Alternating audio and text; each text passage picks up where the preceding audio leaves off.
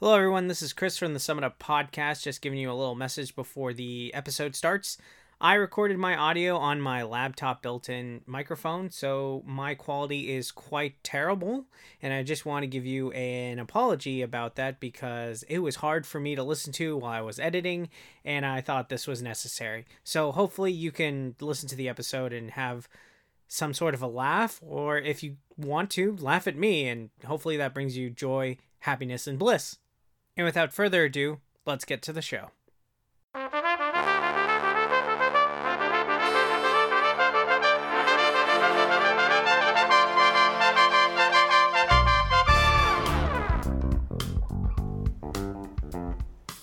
Welcome, everybody, to the Summit Up Podcast. This is where we talk about movies, shows, games, and whatever we want. You can find us on Anchor, Spotify, Apple Podcasts, and wherever else you get your podcast stuff at.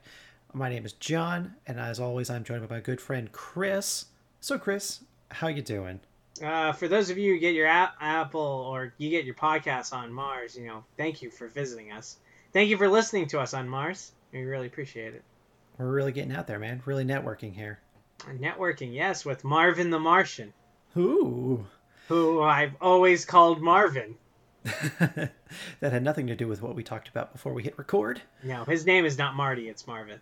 Exactly. So, Chris, we've got a couple couple stories to talk about today, but they all are under the umbrella of talking about streaming services. Um, so, if anybody's look, looking at the news lately and we're talking about streaming services, I think the first big thing we have to hit on is the fact that Quibi is shutting down after six months of service. So, if you are probably about, I'd say like 70% of the general populace, and you don't know who Quibi is or what Quibi is, don't feel bad. That's okay.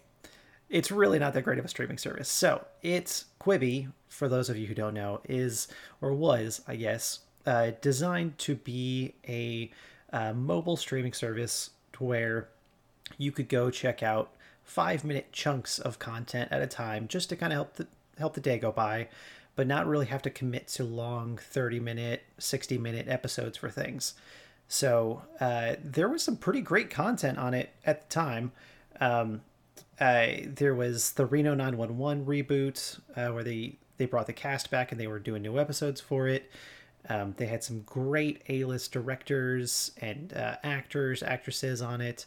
So it it seemed like on paper it was going to be a success.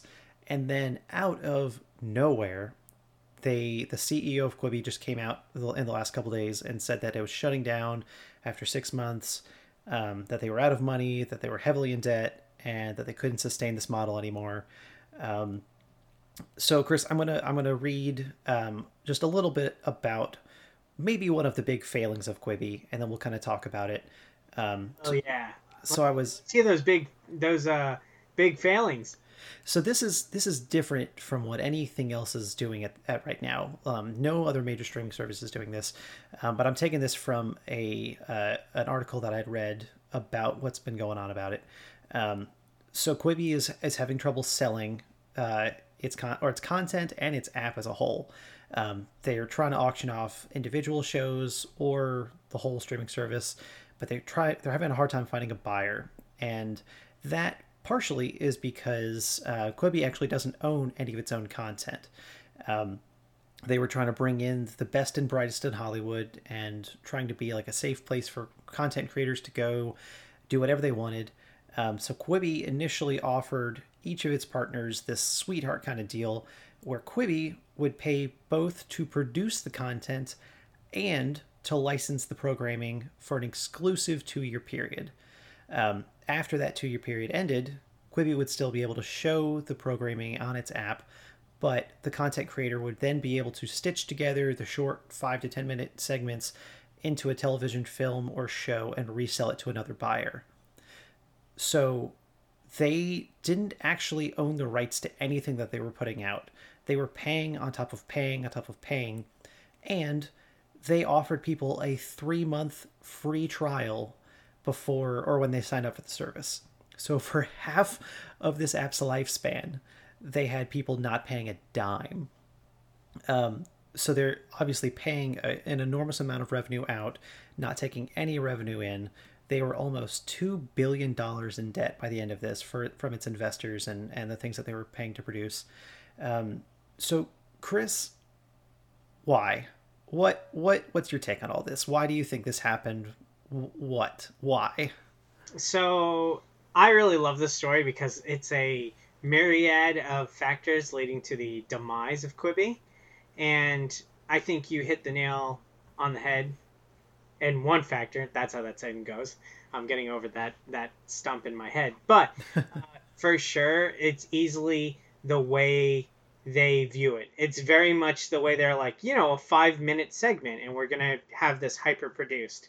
That's old television media mindset trying to do the new wave of media. There is no revolution.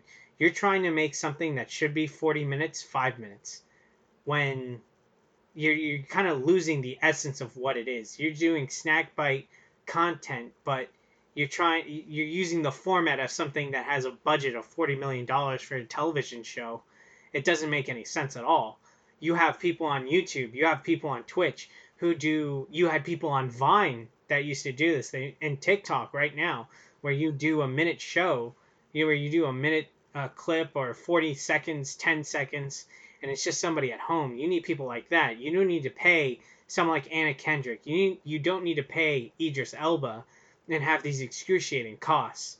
And it's just you need to have different content. You want to give me a show in 10 minutes. The most important thing about viewership in the new online world is not about getting the view. It's about getting the extended view, having someone sit there for that five minutes, not just someone getting a hit quick and leaving at the one minute mark. That's what these streaming services are really looking at, and that's how people are able to maintain large communities. It's not the old model anymore. Anymore. Don't be a dinosaur. And Quibi was invested by dinosaurs, and that's one reason why I think think it failed.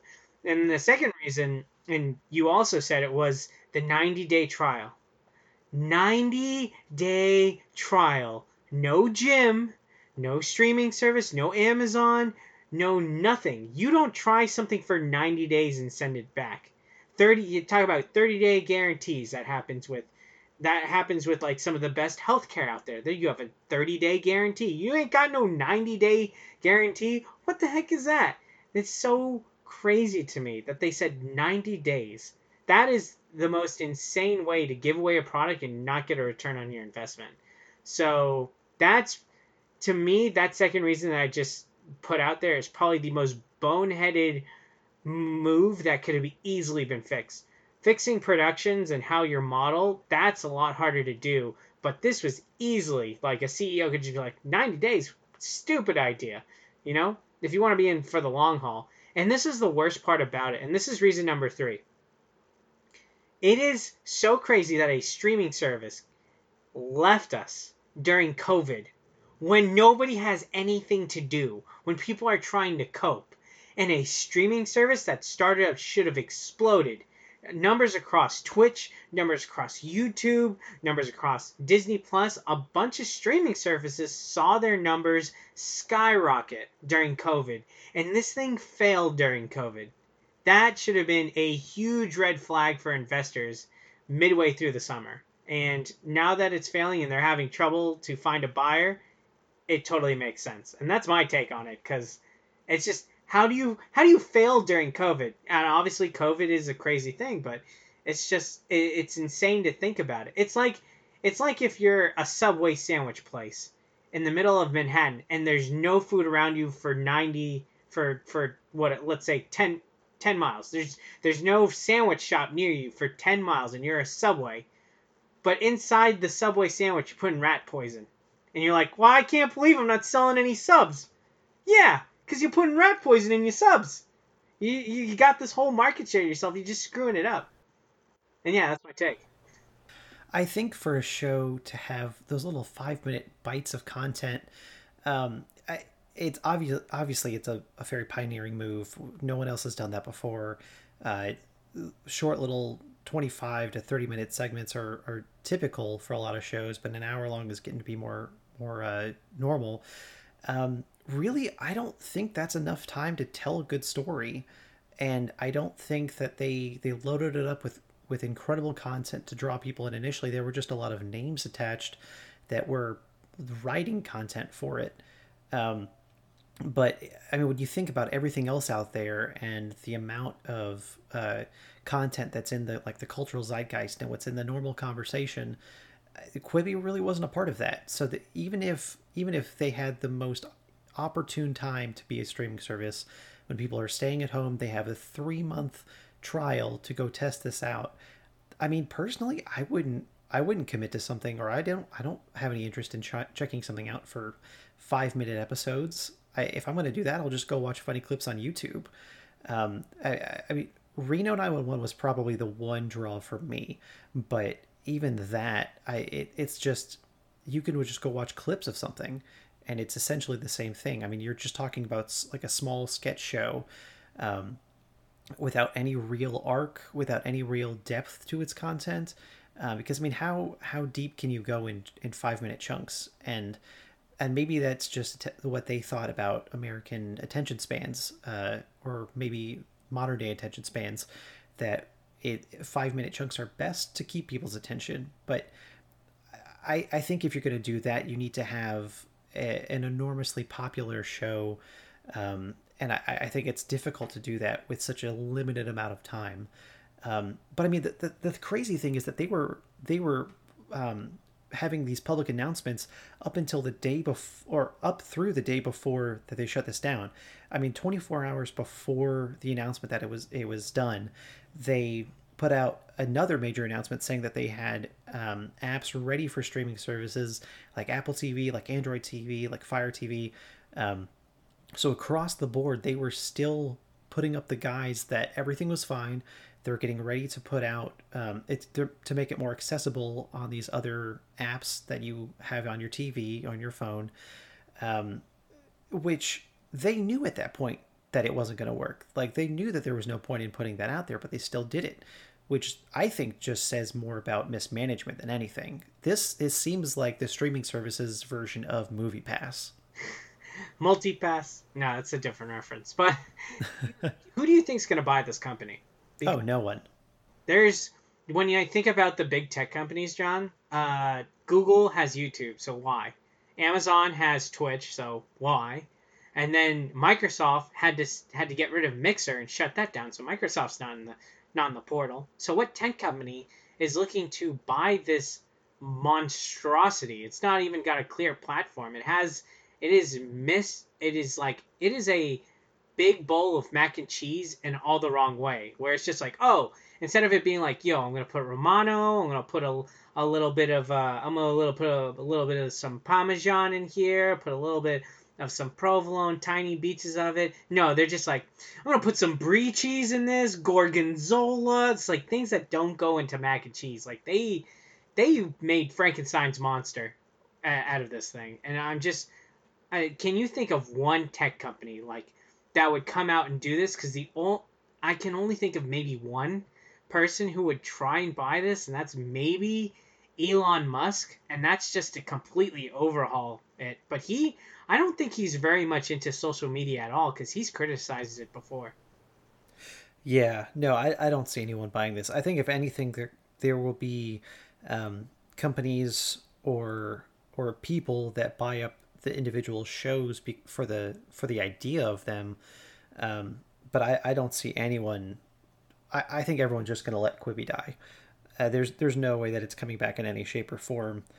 Um, and really, like I'm I'm scrolling through the list of content that these the the original content um, for Quibi, and most of the stuff is listed as pending, or um, it's it's not even renewed um, it's, it's a mini series. There are a lot of things that came out uh, when it first opened up. Yeah. But it, it, there was what was it? The um, Chrissy Teigen was a big advocate for this and had she's got this Chrissy's Court. It's like a court TV kind of show. In five um, minutes. Yeah, that's the thing. Like you can't. It's a skit. It's it belongs with Key and Peele, but you got to do it for thirty minutes. Yeah, yeah. There was Murder House Flip. Um, Punked, uh, singled out. So they brought back a lot of these old '90s MTV type of shows. Um, I mean, nothing on here sounds appealing at all, and and you can't really get a good pitch across in a in a title when you have a piece of five minute content. Um, so yeah, I this this just blew my mind that it even made it this long, that it was a thing at all. Um, I, that brings yeah. that brings up a really good point. I'm here okay. when you're bringing up these things like Teigen Court and Punked and all this other stuff. And I'm I'm not about to shit on Punked or anything, but you know, just take it for what I'm saying. You know, don't really deep dive into my comment here, but it sounds like they tried to make people pay a higher price for garbage television in five minutes. And people who watch garbage television normally would have a cable package, so why would I pay more for Quibi? Yeah. Yeah, I mean, so after the 3-month trial if if you even made it that long, um, so they had a a free version that or not a free version, but it, an ad supported version. Oh, thank um, That was 4.99 and then um, uh, a paid more of a paid version that was 7.99 for I guess uh, no or reduced ads. Um, so I mean, five ninety nine is basically, I mean, that's pretty close to Disney Plus money. And when you when you compare the two, I would I would go Disney Plus every day of the week over Quibi.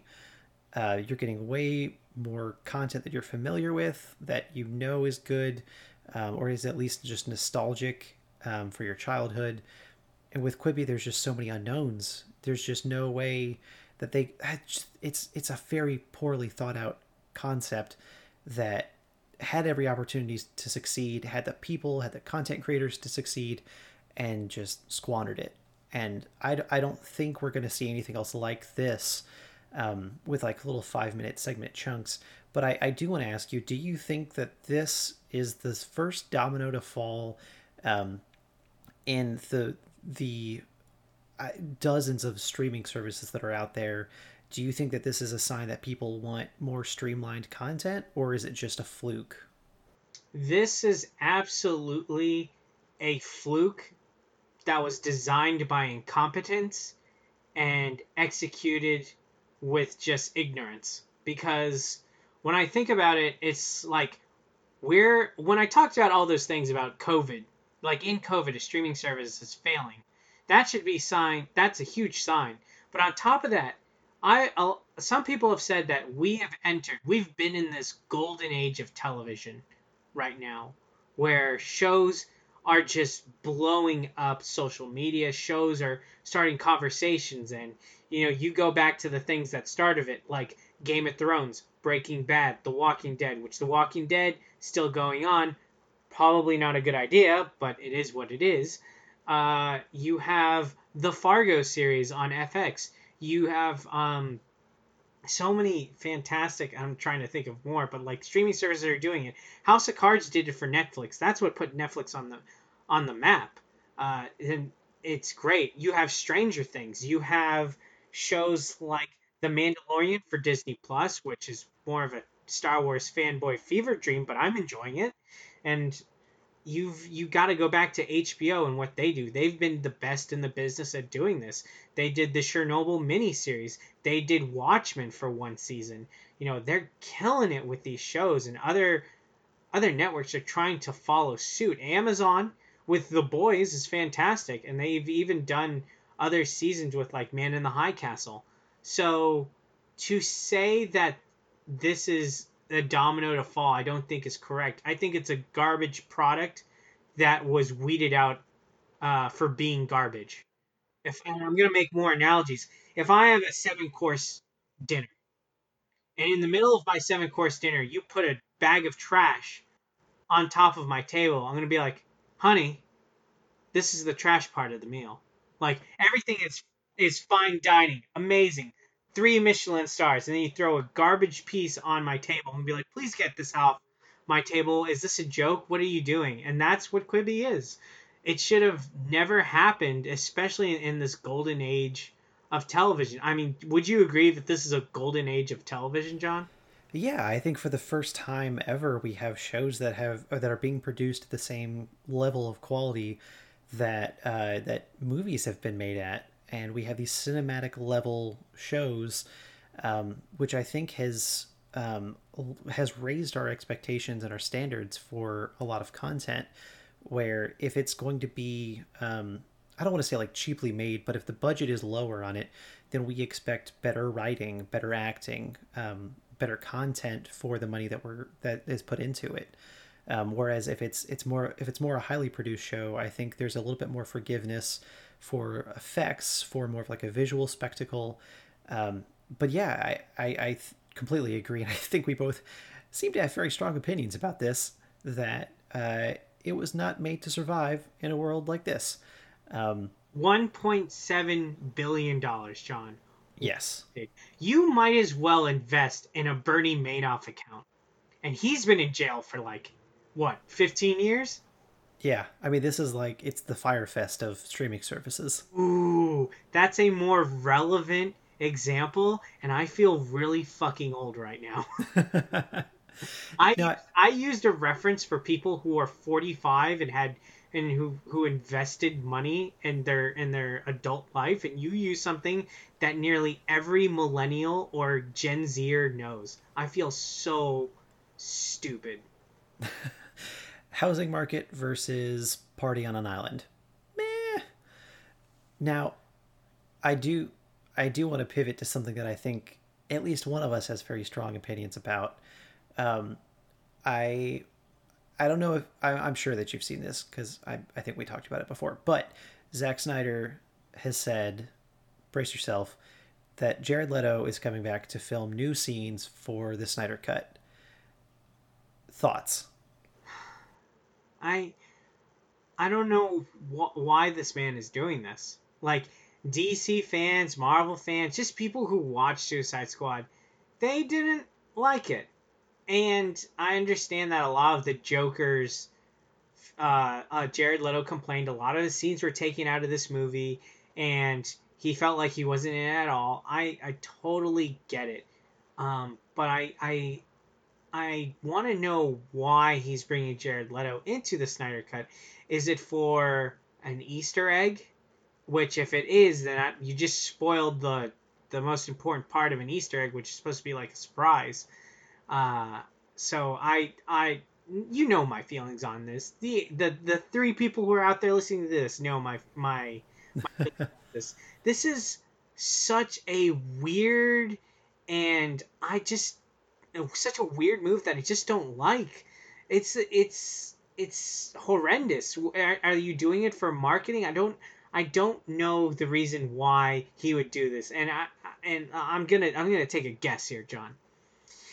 Is that Zack Snyder thinks he can revive something that's dead? He's like, I'm I'm the greatest filmmaker of the DC universe. I was able to get more money to produce my film that I was kicked off of you know what? I'm gonna stick it to him. I'm gonna put I'm gonna put the Joker in there, but not like I'm not gonna use like just any old Joker. I'm gonna use the most popular one that in my mind, the one that everyone wanted to see, the one who got snubbed. I'm doing this for the people who saw their content get snubbed, like my movie, Jared Leto. And to that I say, oh gosh, there's this is gonna be still uh, when you think the Snyder Cut roller coaster could not get any crazier. It just gets crazier.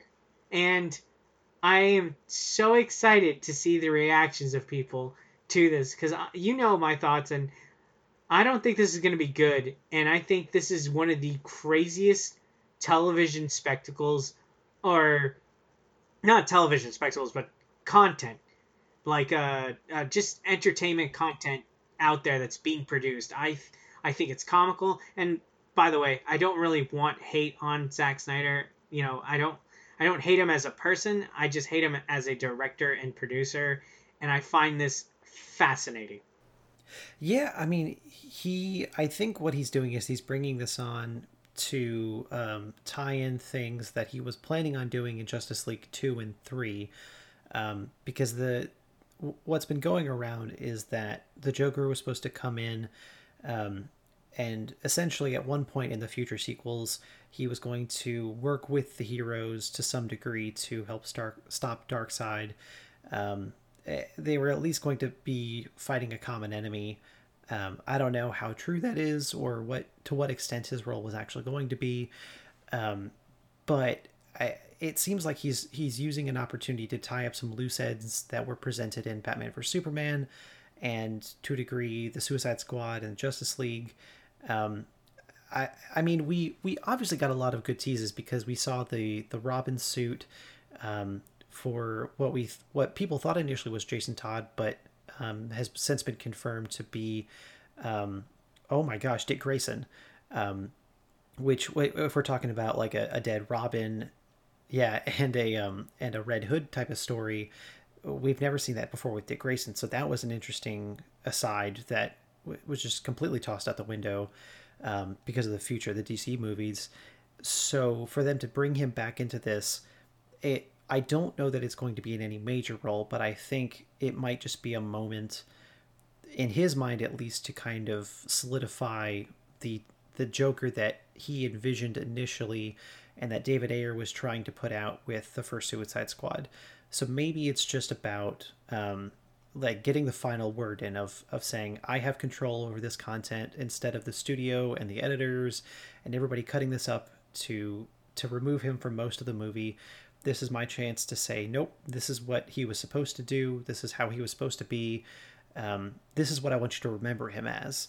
Which I if if that's the case, if he is just trying to say this is this is who I want you to see the Joker as for Jared Leto, I I'm curious if nothing else. Um, but if it's just a matter of throwing in, like you said, like as many Easter eggs as possible and as many nods to other films, um, and it's not a very deep um, uh, addition to this, I don't know if this is a really good idea then, because I feel like now it's just getting pretty muddy, and he's trying to fit. It seems like now he's trying to fit three different um, movies into this one because they had that three story arc. Um, mapped out for the Justice League that it seems like he's trying to cram into a four or five hour story um, after the fact, which I think is a very unique way of doing it. Um, I, I don't know. Do you think that there is any any world in which the Jared Leto Joker gets redeemed, or um, maybe even gets brought back in future films? You know, I I think it's possible. Do I think it's going to happen? I mean, Zack Snyder is doing it right now, but as far as redemption to be good, no. With Zack Snyder at the helm of it, no. I would trust someone like James Gunn to do it. But James Gunn isn't doing that because he's a competent producer and director. And he knows that, hey, this didn't go so well the last time. So let me get rid of all the things that make this bad. And Zack Snyder looks at that bad pile and is like, well, another man's trash is another man's treasure. Every time I hear that, I think about that saying and I'm just like, that only applies to like certain things. Like when someone throws away a, a vintage toy car from the 1950s and it's all rusted out, which in, someone might say another man's trash is another man's treasure.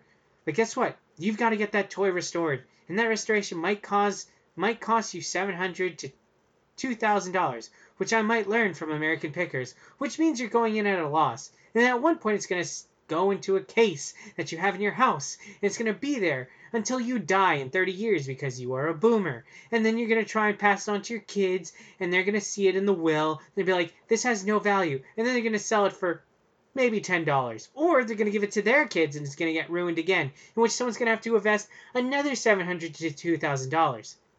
Yeah, I ain't buying it. I, I just I don't. I, I just I, another universe where Jared Leto. I think I think you can make Jared Leto redeemable with this character because when everyone saw the Joker, they were like, "Oh, okay, a lot of tattoos, a little bit on the uh, what's the word like gangster psychotic type of vibe." Uh, I mean, mobster weirdo, like like a modern mobster who's really into like ink. Yeah, I, I can get behind that, but you've just gotta you gotta give him a story that's interesting in in the in this ink world of gangs. You know, I, I think it can be something incredible because there are just good storytellers out there who can do it. I just think you have people who aren't great storytellers putting this together and yeah, I, I, I think I think there is a world for Jared Leto's Joker. I, I really think it can be done, but not by this man. See, and that's that's the interesting thing because in the comics they have just recently had a storyline called the Three Jokers, um, and it's ba- basically the premise of it is that I mean we over the years from the beginning of Batman to now there have been multiple versions of the Joker. Um, depending on the writers, depending on the storyline, but the Joker has always kind of changed to fit the story and the Batman that they've produced. Um, but what this story did was say, no, there are actually three different Jokers in Gotham City um, that have been around, and that's why you have all of these different versions of him, is because there are three out there and about right now. Um, so what it did was it unified all of those different stories into one, um, and it really gave a different take on the Joker um, where rather than rather than saying he has all of these different um, origin stories and these different versions, it's saying uh, each one of these is its is its own entity that still exists in the world and contributes in its own way. Like there was a um, like a like a psychotic killer version. There was the criminal mastermind, and there was one other one I can't think of off the top of my head. Um, but uh, one of them was like this long-lived version of the Joker that had been around since before Batman, um, that has basically always been there in the shadows, kind of orchestrating crime in Gotham, and that eventually brought together the other two Jokers to fight together against Batman. Um, so what could potentially happen, um, and I know we there there was talks about this happening when the DC multiverse first got like even mentioned when they th- talked about doing a Flashpoint movie. Um, there is a potential, and I'm not saying it's a great potential, but there is a chance to at least um, put out there a live action three Joker storyline because we have the Joaquin Phoenix, we have the Jared Leto, and we have the third Joker that's going to be introduced in later versions of um, uh, Robert Pattinson's The Batman uh, version, which probably won't show up until probably the second or third movie. Um, I mean, does that does that concept interest you of saying like the, the Joaquin Phoenix was the long-lived Joker who has been here since the beginning, um, that's brought them together. Jared Leto's like that psychotic gangster killer type of version, and then will will be introduced the third one down the road. Um, would that concept interest you at all, or is that just not even on your radar? Would it interest me? Yeah. I would be interested because when you were talking about it in the comic form, from the comics, I was like, there's no way that makes sense. But then you were bringing like, oh, but one of the Jokers has been there before Batman. He's been masterminding this together, and he's cool. Like that's meticulous. That's like some Star Wars Palpatine type shit where you're meticulously in the background and your plan is coming together and you're just watching as an audience member watch the dominoes fall until you're like oh my god it like it's shit's hitting the fan and the the conflict is rising and it's insane and it takes you on a little bit of a ride. Now so i just compared uh, the joker to you know a sith lord in the prequels which people hate the prequels absolutely. But the thing that really destroys the prequels is dialogue and acting but there's a great concept there. There's a great storyboard there. It's just man the dialogue is terrible. Man the acting is subpar at times it's just uh it's, it's hard to get through because of the chemistry with the with the um with the actors but when i think about a joker comic strip about this i'm like that's pretty cool um, because I find the plot behind Star Wars in some ways really cool. It's just execution isn't always the strong feat. And then you've seen this in stories before too, where there's a master be- mastermind behind it. Shoot, in the DC universe, there's for for Batman himself, it's the Court of Owls. Uh, so this is a story we've seen before, and to see it with three Jokers, you can get a little zany. But man, the you've got to you've got to go back to Zack Snyder on this because it's a this is a great concept that you bring up from the comic books of competent writers, but Zack Snyder's just putting way too much into this film. Even if he's not going to explore the three Jokers and maybe they'll bring it up in Flashpoint, you we've already talked a little bit about Flashpoint, Flashpoint, and how much is in that movie. Now you're gonna introduce three Jokers, maybe because it's a rumor. My head just explodes. It's way too much, way too much. Slow it down. Come on, DC. You don't have to go from first base to third base to home run. Chill. Let it settle a little bit. Don't just go all the way in there. Come on. Gotta let it, gotta let it breathe, bruh. Just relax. Slow your roll. And man, I don't see that happening, which is why this dumpster fire of a film is just gonna be amazing to watch the DC fanboys be like, see, it's good, and the rest of the world go, no, this is terrible. Well, you know, so what's interesting about um, the Snyderverse and uh, and this concept of like the whole three Jokers thing, the the writer in the comics who who came up with the idea and wrote out the three Jokers storyline, his name is Scott Snyder. However, they are not actually related to Zack Snyder. Um, but I just thought it was funny that we're talking about three Jokers, Scott Snyder, and then Zack Snyder's bringing back the Jared Leto Joker which is in at least a small way cementing him as more of like a like this is who the Joker actually is in the Snyderverse. Um, and if there's any potential for a three Jokers live action storyline, I think that'd be I don't know, tiny little Easter egg. But um, speaking third of, is the third Snyder going to be Dan Snyder, the owner of the Washington football team that had to change its name because of sexual uh, sexual misconduct allegations and because they're using a racist name for a team. Yeah, you know that could fit. It sounds. I could see for that. For DC's luck is that Snyder would be the mastermind that's just ruining this franchise. Except for Scott Snyder. Scott Scott Snyder, just keep on doing what you're doing, man. Yeah. So speaking of directors who have kind of run the franchise into the ground, mm. the David Ayer cut of the Suicide Squad is apparently a thing. Uh, so you know how Suicide Squad obviously came under a lot of fire for um, a lot of the post production drama and um, a lot of the editing that they. I mean, like they edited out a lot of Jared Leto's Joker.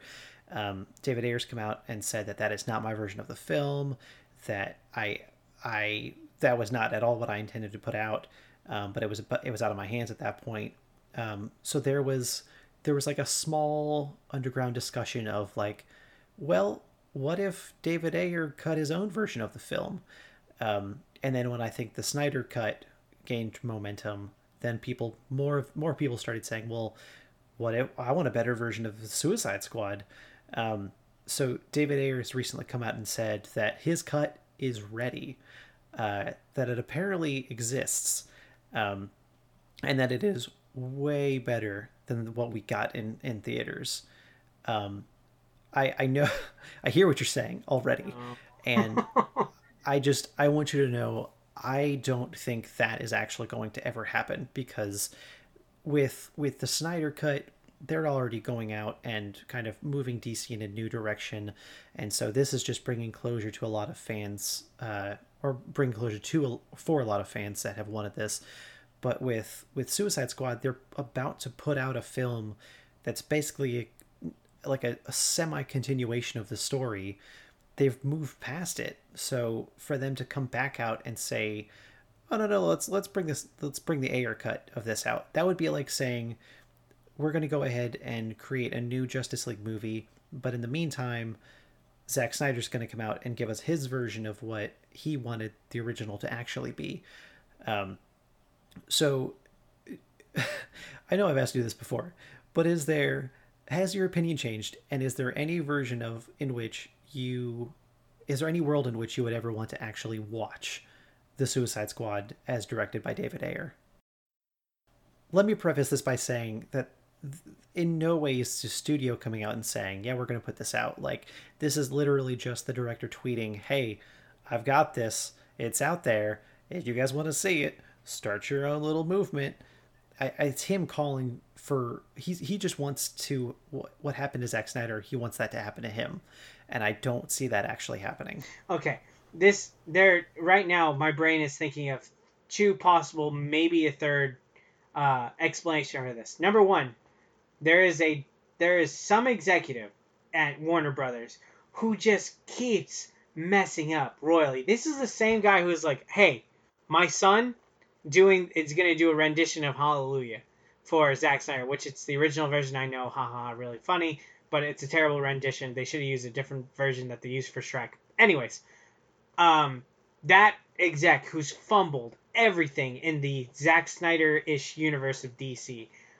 Like if it's that there's some executive who just keeps ruining this franchise, this monolith of storytelling, someone in there or a group, I don't care if it looks like if it looks like the war room for whatever old 1950s movie that is out there. And it's just oh my gosh, it's awful. It feels like it feels like FIFA is running is running uh, a DC and Warner Brothers. It's pitiful, if anything, if you're a fan of DC. And my God, that's option one. Option two, David Ayer is trying to get on that Zack Snyder credibility and be like, oh man, I made a really bad film, but if I make it better, if I if I fake, if I if I somehow cheat this fan base into believing me, maybe I'm my second chance in Hollywood and maybe people won't laugh at me anymore. In which that case, that means David Ayer takes all the blame for the first one. He's going to try and redeem himself for the second one, and it'll work out. Or, thirdly, I don't have a thirdly. I'm just so perplexed on one and two that I can't. I was trying to think of a third reason, but I really, it, it's unfathomable to me. That's a word. I can't. I cannot fathom. That's better. I can't fathom how these events are happening. And if David Ayer, if he somehow gets the support from a rather crazy group of fans that want this, isn't that just the biggest slap in the face to James Gunn, who's probably going to make a better Suicide Squad? You know, well, at that point, what do you do as Warner Brothers? Because you're the one who has the property so Warner Brothers has to be the one to okay it, and Warner Brothers, if I'm not mistaken, is owned by AT and T. So yeah, what is AT and T gonna do? Because they have Warner Brothers, they're putting out the new Suicide Squad, you know, and I just I don't I don't understand. They gave Zack Snyder a movie, and I thought that was insane. Am I insane enough to think that they're gonna give David Ayer uh, an Ayer cut? of Suicide Squad, especially when Suicide Squad 2 by James Gunn is coming out. I just and he's making a show on HBO or not really making the show. He's not the showrunner, but he's going to direct and he's written uh, he's going to direct a couple episodes and he's written it. He's not yeah. the the the show running director on it, but it's just it's insane to me. This it's it, it's like uh, I'm looking at the circus in in form. This is garbage television, John This is the garbage television of the producing world for movies, and it it's insane to me. It's Jerry it's Jerry Springer, but I don't have I'm not watching Jerry Springer. I'm at the fucking show for Jerry Springer. I'm one of the live studio audience. I I, I need to get out of this room because this is nuts. No, and again, I don't I don't see that actually gaining any traction. I think it's him hoping that he'll get the same support um, that that Zack Snyder did, but I think at least with the original Justice League, there was at least a strong enough uh, fan base that stuck with it to to keep the momentum going. I I think with him, one he didn't he hasn't had any other DC films under his belt to build up any kind of traction, and and he hasn't really uh like he hasn't really shown that he is a competent director with DC films. I mean, he also did Bright on Netflix, and that was not very well received. It was not a good movie, and somehow there's a Bright 2 coming out eventually, and I don't know what's going on with that. Um, but I there's there's no in no world do I see this actually happening where the David Ayer cut of Suicide Squad comes out on HBO Max and like a four hour, five hour mini series like the Snyder cut is um, I was genuinely surprised when that actually did happen, but there is no way because one one movie like that you can kind of get away with in saying you're just appeasing the fans and it's a one off. But if you come out and you do that for two movies that basically came out sequentially, then you're saying that this is this is precedented this is what we're going to do and this is like a business model at this point to where if a bad movie comes out and it's not well received it gets a do-over. And i, I don't think the studio can afford to ever do that. Um, and it's it's dangerous enough to um, reproduce an entire movie.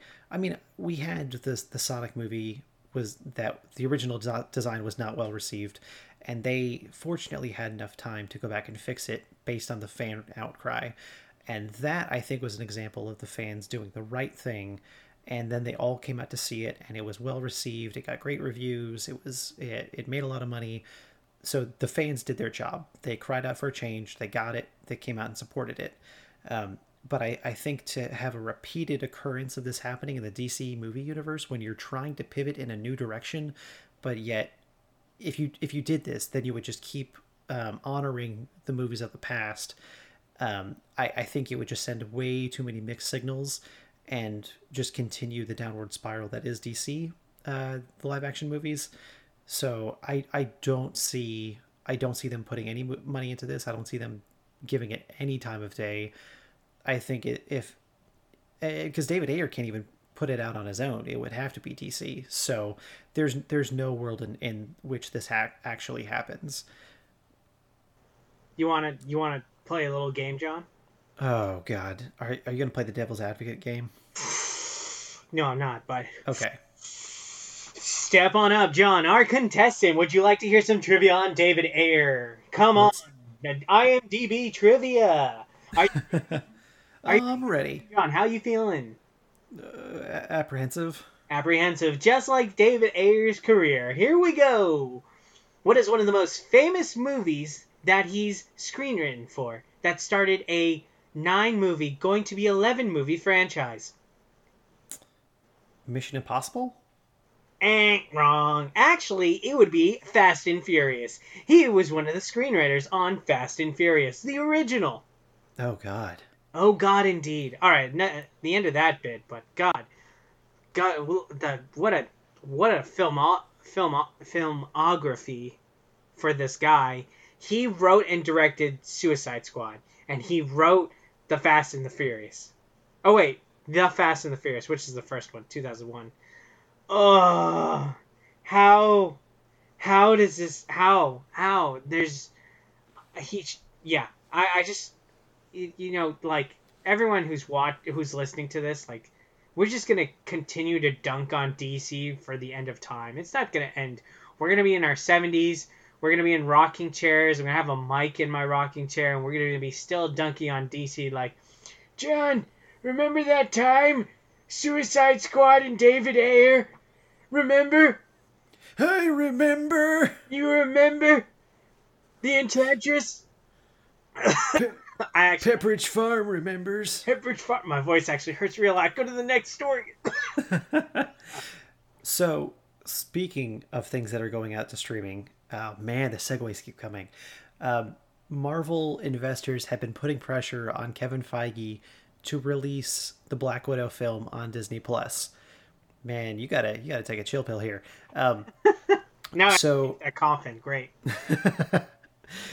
uh, so so obviously there has been a big fan outcry to put Black Widow on Disney Plus because uh, because people just want to see it. Um, and I think the investors are putting pressure on the studio now because they're losing money uh, by the day, basically, for uh, without Black Widow being out in theaters or being out streaming to bring in like that premium fee. Um, so, do you think that that Marvel in any way is going to cave in this, or do you think this is just investors going out to the public and saying, "We need this to happen now"? Um, that's a really good question. Uh, and finally, some quality content to talk on here. This is the first like A plus story as far as like a real debacle in the industry. The Quibi thing was shit. Zack Snyder's shit. David Ayer's shit. real. This is the real. This is the. This is the uh, je ne sais quoi. I don't know what that means, but this is the this is the Gucci of of this of the part of the show. We left it for end, which is great. Um, Had to end on a good note this is such a funny this is such a funny show to me. But I I think it's a great question because investors have been pushing for this, fans have been pushing for this. This is a great out So you've got to be thinking, why is Disney not releasing it to Disney Plus? And it could be they'd rather test Disney Plus with other products that aren't Marvel. Because so far, Marvel has had a pretty decent track record. So, with Kevin Feige being the one who's targeted with the pressure, uh, I just want to be a I, I want to be a fly on the wall for what the decisions are because it could be very much like investors are gonna are gonna whine, they're gonna complain, but guess what? Their money's already invested. What you want to sell off your stocks? You want to sell off the money you've invested in this product? Fine, nothing like your money's already in it. People have made bad investments because of COVID and and a bunch of other prospects, but you're in it for the long haul now. And I know they want to complain and they want to make the moves, but Kevin Feige, he has all the chips right now. He has your money. He put this thing out there, and they're gonna wait to see their viewership at its peak to release uh, this movie. And right now, that peak is gonna probably happen around WandaVision because you're gonna have all the Star Wars people come in for Mandalorian. So uh, all the Star Wars people watching the Mandalorian season two, and then right after that is WandaVision, which there is some crossover between Marvel and Star Wars fans.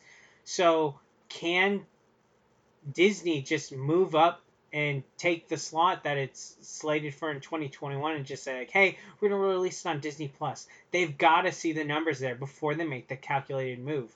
They're trying to save investors money, if anything. They're in it for the like Disney's in it for the long haul. They can see at the end of the tunnel because guess what, investors? Not only are they operating a theme park and a movie studio, they're operating uh, cruise lines too. Disney's taking a massive hit. They've got shows. They've got people on ESPN still working out of their home offices with terrible, terrible quality. People using the microphones on like uh, on their on their earbuds. We're not even doing that, and that's crazy to me. People using Zoom calls on ESPN made content. Like Disney is is is in an insane position right now, and investors have just got to ride this wave. In my opinion, it's if anything, like Disney is just being super careful because all of its other businesses are pointing to the fact that COVID is not going away anytime soon until there's a vaccine. See, and you brought up an interesting point about peak viewership. Um, and, and when so we have obviously like you said like we have the mandalorian coming out uh, at the end of this week as of this airing when it comes out um, then we have wandavision coming out at the end of the year which they're going to kind of dovetail into each other then Falcon and the Winter Soldier is gonna kind of is gonna come out probably pretty soon after WandaVision ends. Um, then the Loki series, and basically Disney Plus has a series for Marvel lined up on its for its TV shows, uh, almost dovetailing into each other for the foreseeable future. And they're really pushing for that for that Disney Plus content, not only to to fill out the streaming service, but to also give um, more long form content for for Marvel.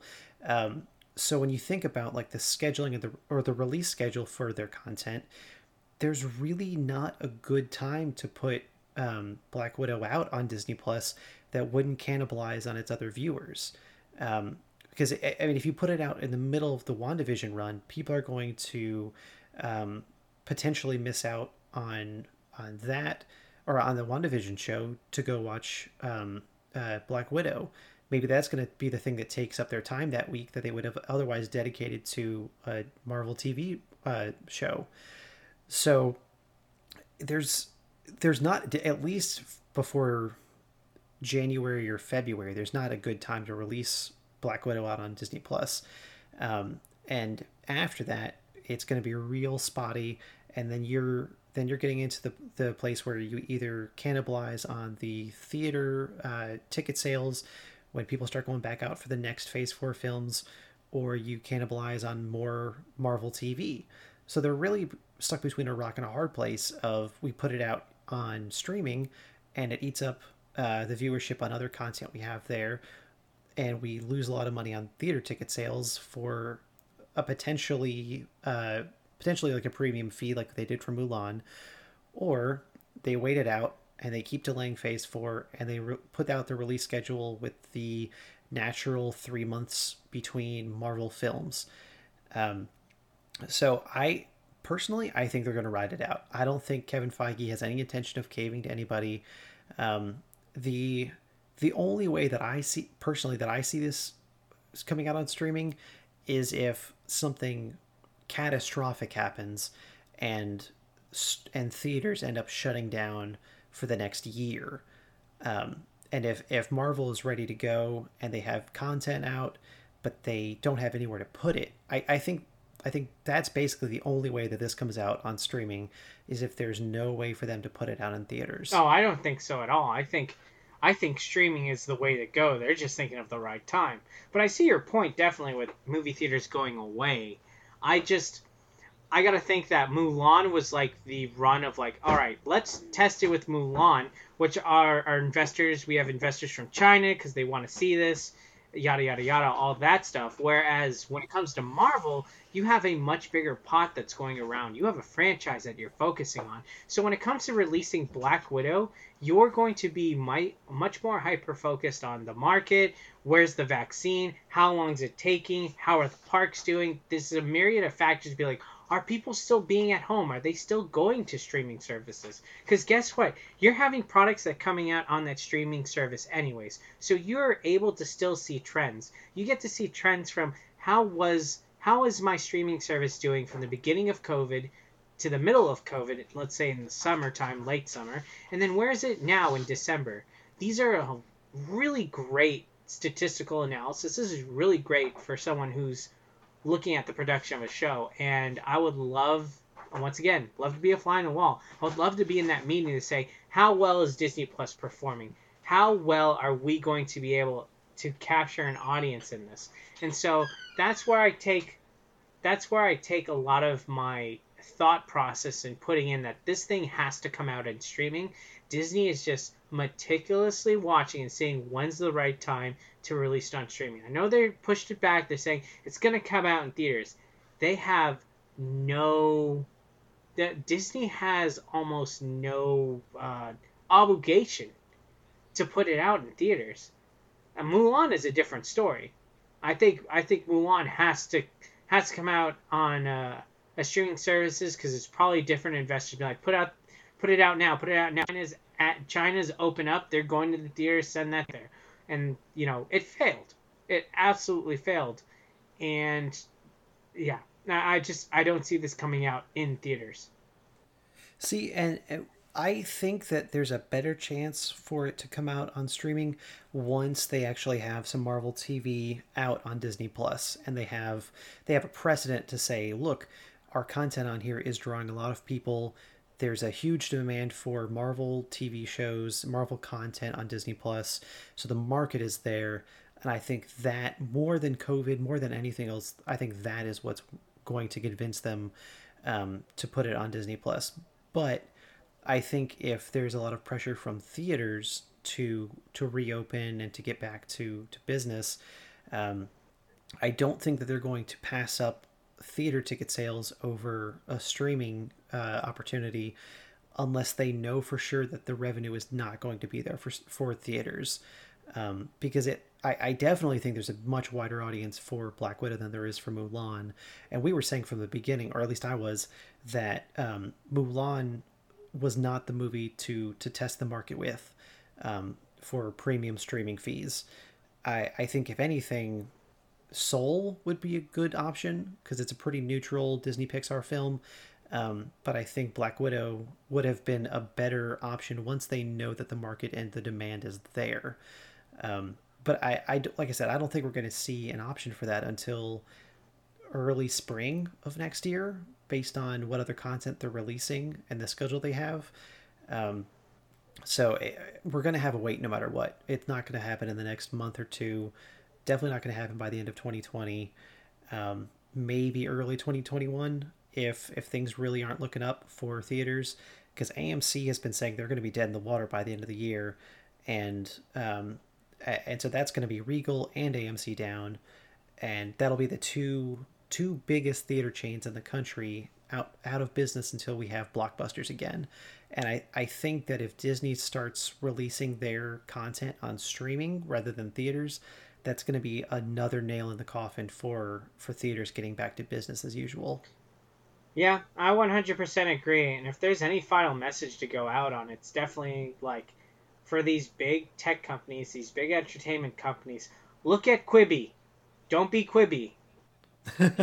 Don't be the old media uh, in in like wearing the mask of like new media. Don't do it because you're ultimately gonna fail and just ruin yourself. And I understand investors, and I understand it sounds kind of counterintuitive for me to say like, uh, to be like, don't be like Quibi, and then also say Disney is gonna release it on streaming, but they need to wait. It sounds very hypocritical, but by God, there's so much analytics into it, and viewership is is a huge thing. Because guess what? When they dropped Mulan, no one was using Disney Plus. People will be using Disney Plus at the peak of viewership coming at the end of December. Yeah, I think that's fair. I think that's that's a very valid point, saying that there's a bigger market uh, depending on the time of year. And Chris, um, people are not in school. Like, come on, you can't think of a better. I'm gonna watch. You, you, someone's away from college and now they're coming back home, and it's like, hey, my my younger brother and sister are are, are opening up gifts, and I've been away at college. Let's watch WandaVision together. You know, that's just that's that's what's gonna happen. Oh, and Black Widow's out. Yay! It's a Santa Christmas miracle. yeah, yeah, I definitely I would agree with that. I think I think that's a possibility, um, but time will tell. I mean, theaters may I don't know. We'll see. The vaccine is definitely gonna be big, gonna play a big part of this. Uh, people's uh, people sticking with the, I mean, sticking with CDC guidelines and uh, doing what they need to to get back to life as we used to used to know it.